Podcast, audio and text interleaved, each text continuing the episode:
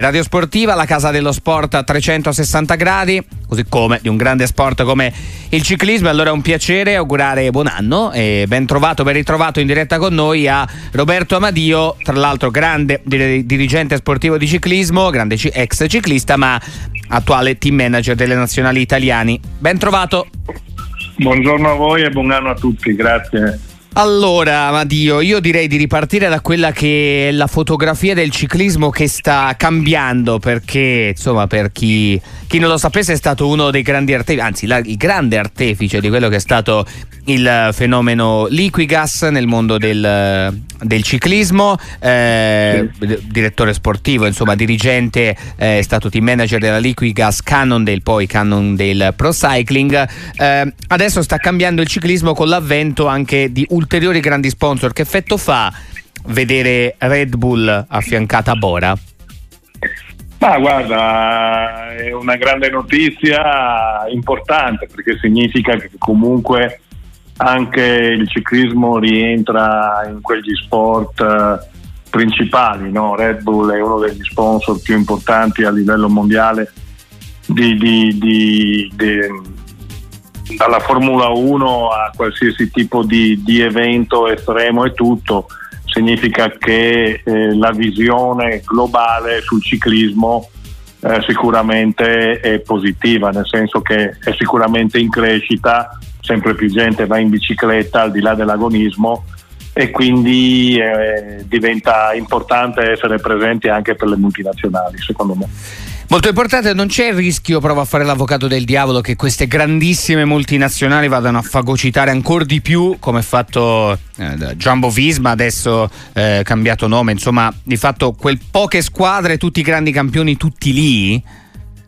Ma ecco, questo è un altro tema sicuramente da valutare, nel senso che il la, il ventaglio di corridori di un certo livello non è, non è, grandissimo, quindi ci sarà un innalzamento degli stipendi per quanto riguarda gli atleti di alto livello e il rubarsi l'uno con l'altro. È chiaro che i budget attuali che sento e che mi confermano, insomma, a partire dalla Jumbo Visma alla Ineos, alla Bora, insomma, siamo su budget che diventano veramente importanti. No? Se tu consideri che l'ultimo anno che io ho fatto la Canon, insomma, qualcosa di buono abbiamo vinto. E come no? Eh, eravamo sui 12 milioni all'anno, adesso parliamo dai 40 ai 50 milioni, insomma, ecco, quindi eh, questo sicuramente, eh, soprattutto per l'Italia, diventa penalizzante perché eh, aziende che investono queste cifre eh, per 4-5 anni diventa, diventa per, per, l'economia che abbiamo diventa difficile, ma non solo per il ciclismo, lo vediamo anche nel calcio che è il primo sport in Italia dove i sponsor principali sono tutti stranieri, insomma, che vengono a investire nelle grandi squadre. Questo per noi può essere un po' penalizzante, però è il mercato, il ciclismo è sempre più mondializzato, globale e, queste sono le conseguenze insomma. Sì sì decisamente tra l'altro insomma ricordiamo in diretta con eh, Roberto Amadio fautore del eh, capolavoro Liquigas Cannondale che ricordiamo insomma due eh, giri d'Italia eh, una Vuelta in Spagna tantissimi trofei una monumento anche una Liegi se non sbaglio il 2007 con Di Luca sì. tantissimi campionati nazionali eh, posiziona posizionamenti anche alti nel World Tour, il migliore nel 2012, eh, come squadra siete arrivati terzi, da allora ad oggi il ciclismo italiano però non ha offerto più niente o quasi dico a livello di no. alto livello come, come team come eh. squadra sì come squadra eh, come, no come, come ciclisti team, sì come team diciamo che eh, l'ultima è stata la Lampre dopodiché non abbiamo più una squadra World Tour appunto per queste motivazioni, insomma ecco, difficile trovare un'azienda che possa fare una previsione a 4-5 anni con investimenti che vanno dai 150 ai 200 milioni complessivi.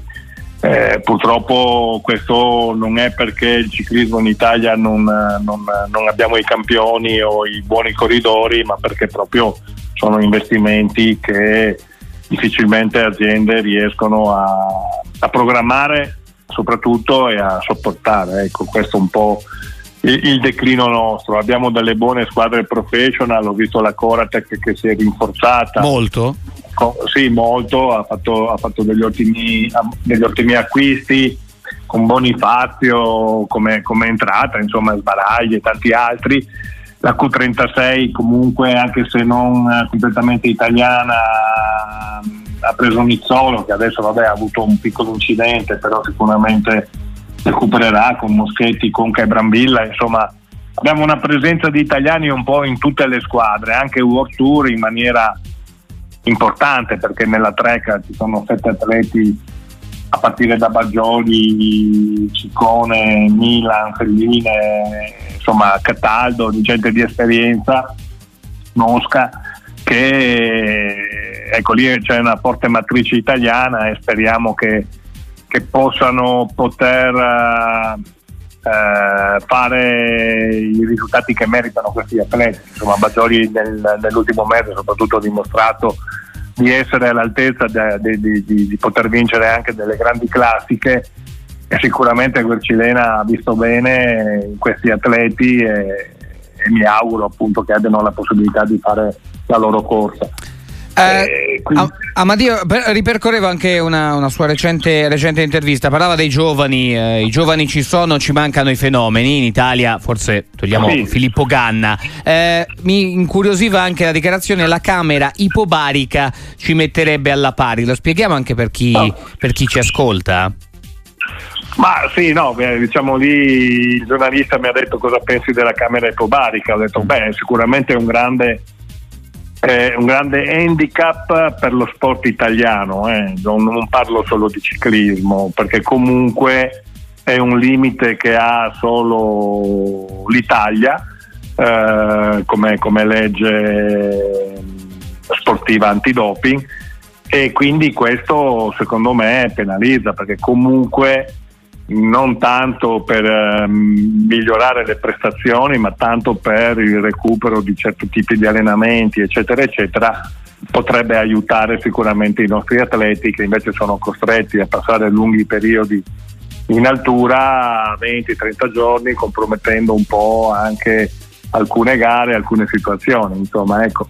Al di là di questo io ritengo che non ci può essere una nazione che ha una regola e le altre no, cioè lo trovo una cosa ingiusta nei confronti dei nostri sportivi, perché questo vale anche per tutti gli sport di endurance, non solo per il ciclismo. E questa è la mia opinione, insomma, ecco.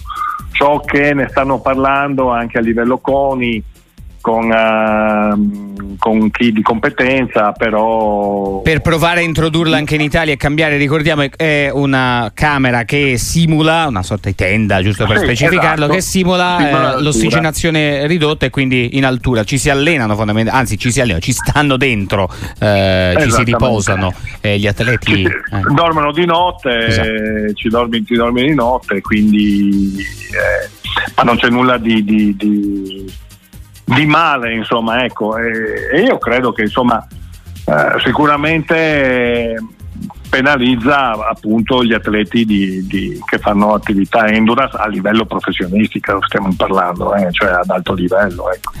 Decisamente, decisamente sì. Eh, Roberto Vadio, una chiacchierata molto piacevole questa che abbiamo fatto insieme. ci sentiamo presto qua in diretta su Radio Sportiva. D'accordo, saluti e buon anno di nuovo a tutti.